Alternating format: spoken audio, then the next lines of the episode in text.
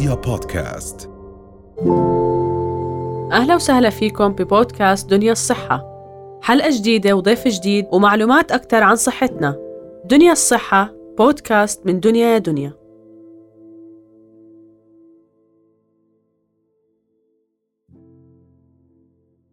شو هو سرطان المثانة؟ هلا سرطان المثانه هو عبارة عن نمو غير طبيعي للخلايا المبطنة لجدار المثانه هلا هاي الخلايا لما بتبلش تنمو بصير عندنا نزف بالجدار. هذا النزف بيعمل عندنا آه، أعراض اللي هي الاعراض اللي كثير common اللي كثير بنسمع عنها اللي هي التبول الدموي.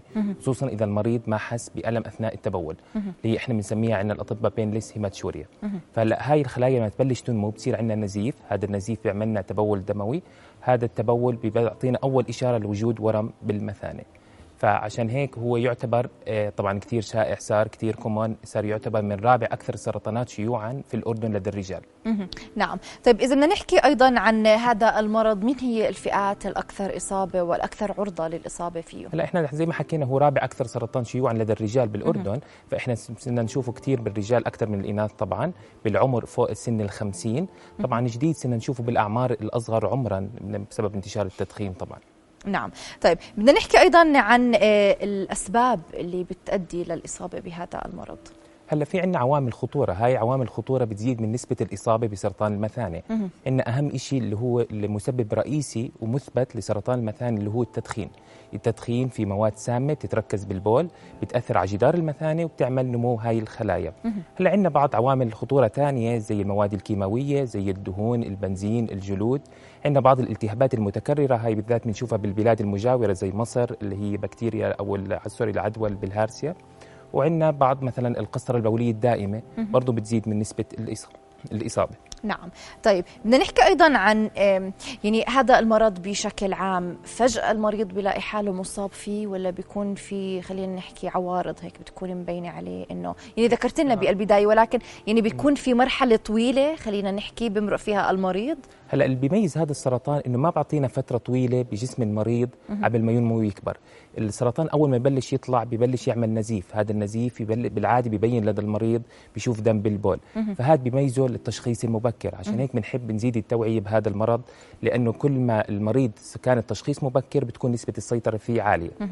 فعشان هيك بنعتبروش من زي ما بنحكيها السرطانات الصامتة. نعتبره إنه أول ما يبلش في مؤشرات بتظهر وواضح المؤشر. زي ما حكينا اللي هي أهم شيء اللي هي بنسميها ريد فلاج اللي هو الدم بالبول. طبعا الدم بالبول ممكن يكون حتى مجهري بالفحوصات المخبرية وممكن يكون الدم اللي بيشوفه المريض sorry أثناء التبويل. طيب بدنا نحكي عن آه، العلاج بشكل عام ويمكن هو حتى يعني في أنواع لهذا الورم. احكي لنا. عنهم هلأ أكثر أول شيء آه، نحكي أول شيء عن التشخيص. هلأ بالعادة المريض بس يشكي من الأعراض زي ما حكينا اللي هي التبول الدموي. ممكن يشكي المريض أيضا من حرقة بالبول أعراض بولية زي تك- تكرار البول. ممكن يشكي بألام بالبطن. بنضطر نعمل بعض الفحوصات المخبرية فحوصات بسيطة زي فحص البول. ممكن نعمل الصور الإشعاعية زي السونار المثانة. ممكن نعمل الصور الطبقية مع مادة ملونة لأنه بالعادة مع سرطان المثانة لازم نتأكد من صحة حوض الكلى والحوالب لأنه النسيج المبطن لجدار المثانة هو نفسه المبطن لحوض الكلى والحالب. فبعد إجراء الفحوصات والهاد ممكن نعمل اللي هو الشيء أكيد الناس بتعرفه اللي هو منظار المثانه منظار المثانه الحلو إنه صار عند موجود عندنا بالعيادة بنقدر نعمل بنسميه flexible cystoscopy بنعمله بالعيادة بدون تخدير آه، عبارة عن إجراء خمس دقائق بنقدر نشوف المثانه بنشوف إذا فيها أورام نشوف في أمراض ثانية وبنقدر ناخذ خزعة كمان لتشخيص المرض. طيب هاي المرحلة تقريبا أو هاي طرق العلاج بشكل عام أو هاي ال- الفحوصات قد إيه رح تاخذ وقت؟ يعني بنعرف خاصه يعني آه، بعيد الشر عن الجميع والله يحمي الجميع ولكن لما بمجرد إنه نسمع إنه سرطان شو ما كان العضو يعني بيكون الشخص خايف الآن. قد إيه هاي البروسيس بتاخذ وقت؟ آه، زي ما حكيت أول هو ما بعطيناش فترة طويلة بجسم المريض وبنفس الوقت هاي الفحوصات كلها سريعة. يعني عندنا الفحوصات المخبرية ما بتاخذ وقت الصور الإشعاعية كلها بتنعمل بدون أي تأخير وأي وقت ومنظار المثانة اللي هو إجراء بسيط واجراء سريع ما بتاخذ أي وقت فبكون التشخيص سريع لأنه التشخيص المبكر بيساعدنا بشكل كبير على سيطرة المرض بشكل كامل. نعم. اذا هاي هي العلاجات ل-. العلاجات لسه ما حكينا تحكي لنا. عنهم. يس هلأ العلاج بيعتمد حسب آه، مرحلة المرض. عندنا اورام المثانة بتتقسم عندنا يا سطحية يا عميقة أو إحنا بنحكي لها إنها واصلة لعضلة المثانة. هلأ الاورام السطحية زي ما حكينا تتميز بنسبة السيطرة العالية على المرض بنسبة أكثر من 90% إذا تم تشخيصها بشكل مبكر. طبعا العلاج بيكون عبارة عن تداخل جراحي بواسطة المنظار من خلال الجهاز التناسلي بنقوم بإزالة الورم كامل هي بنسميها تجريف الورم أو كشطة. okay؟ ومرات نلجأ للعلاج الكيماوي اللي هو بنسميه الكيماوي الموضعي. نعطيه داخل المثانة بنخليه عبارة عن ساعتين بقلل من نسبة العودة للمرض. هلأ الأورام السطحية نسبة الشفاء فيها عالية السيطرة عالية 90% بس فيها إشي إنه نسبة العودة فيها عالية. ليش يعني نسبة العودة؟ إنه ممكن يرجع المرض. عشان هيك نسبة النجاح بتعتمد بشكل كبير على المريض وعلى التوعية لأنه المريض لازم يضل يتابع بواسطة المناظير. لازم أول سنة اتليس يعمل ثلاث كل ثلاث أشهر منظار بعدين بيصير كل ست أشهر بالسنة اللي بعدها بعدين بيصير سنوي. طبعا المنظار عشان نشوف إذا رجع الورم نرجع نعمل تجريف الورم. نفس نفس الإجراءات نفس الاجراءات ما في نعم. إجراءات مختلفة. لا. طيب يعني من حكيك عن هذا الموضوع دكتور إنه ممكن يرجع له المرض. هل في عامل وراثي؟ يعني الأشخاص اللي بعائلتهم موجود سرطان المثانه لا أكيد لا أكيد. مو في شيء مثبت تماما بس أكيد العامل الوراثي له دور كبير بسرطان المثانه بس زي ما حكيت أول أكثر دور أكثر عامل خطورة مؤثر بسرطان المثانه اللي هو التدخين. يعني إحنا صرنا نوادر نشوف سرطان مثانه لواحد مش مدخن. أو حتى already diagnosed بسرطان المثانة بنشوف إنه بيرجع لهم إذا ما وقفوا الدخان. نعم. فهلأ طبعا شو اللي بيخوفنا؟ إنه الأورام السطحية يصير لها تطور غير العودة يصير لها تطور للأورام العميقة اللي هي توصل العضلة. هون العلاج بيختلف. عشان هيك دائما نحكي للمريض إنه لازم توقف الدخان لازم تضلك تتابع بالصور الإشعاعية بالمناظير. في كثير مرضى بنسوا يعملوا منظار ما بيحبوا أو بيخافوا. هلأ العلاج إذا توصل لمرحلة العميقة بيختلف كليا. بيصير عبارة عن تداخل جراحي لاستئصال جذري للمثانه هلا استئصال المثانه دائما المرضى بيسألونا طب عفوا دكتور كيف بدي أصير فوت الحمام؟ كيف بدي أصير أصرف البول؟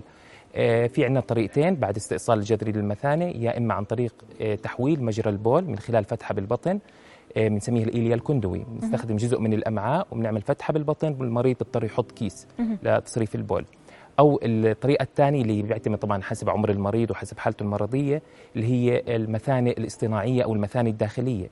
بناخذ جزء من الأمعاء حوالي 60 70 سم بنعمل له مثانة بنشكل مثانة وبنثبتها بحوض بالحوض وبنثبتها بالحوالب والإحليل نعم. ذكرت مرحلة عمرية أو الفئة العمرية. مين الأشخاص اللي بيزبط أكثر عليهم أكيد. هذا الإجراء؟ آه هلأ بالعادة سرطان المثانة إحنا بنشوفه بالأعمار فوق السن ال 50 عشان هيك إحنا دائما عندنا قاعدة اللي هي بنسميها any painless hematuria اللي هو الدم بدون الألم فوق السن ال 50 إذا كان مدخن هو سرطان مثانه until proven otherwise يعني أي واحد فوق السن ال 50 بيكون معرض بشكل كبير. طبعا ليش دائما الناس بيسألوني ليش العمر بيأثر؟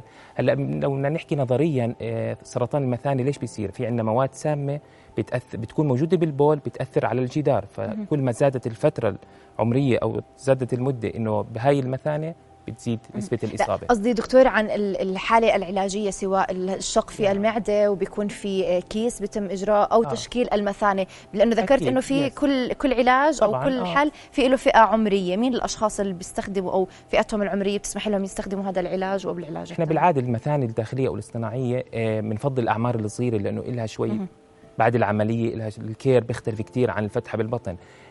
فعشان هيك إحنا بنفضل بالأعمار اللي بتكون بين ال 50 وال 60 سنة بنعملهم بالعادة مثانة داخلية، الأعمار الأكثر من هيك لا بنفضل نعمل فتحة بالبطن. نعم، اذا شكرا لوجودك معنا الدكتور خالد محمد موسى اختصاصي جراحة الكلى والمسالك البولية وشكرا على كل المعلومات. شكرا كثير.